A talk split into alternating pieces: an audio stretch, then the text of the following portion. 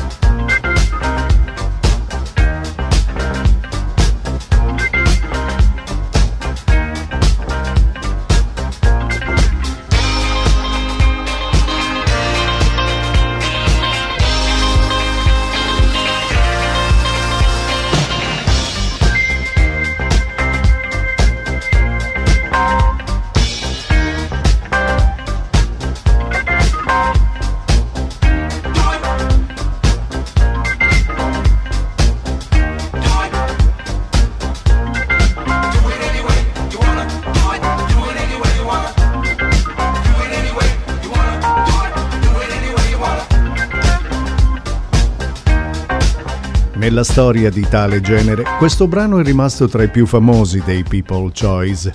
È ancora oggi una pietra miliare della musica funk degli anni 70. Erano i fantastici People's Choice con questa Do It Any Way You Wanna.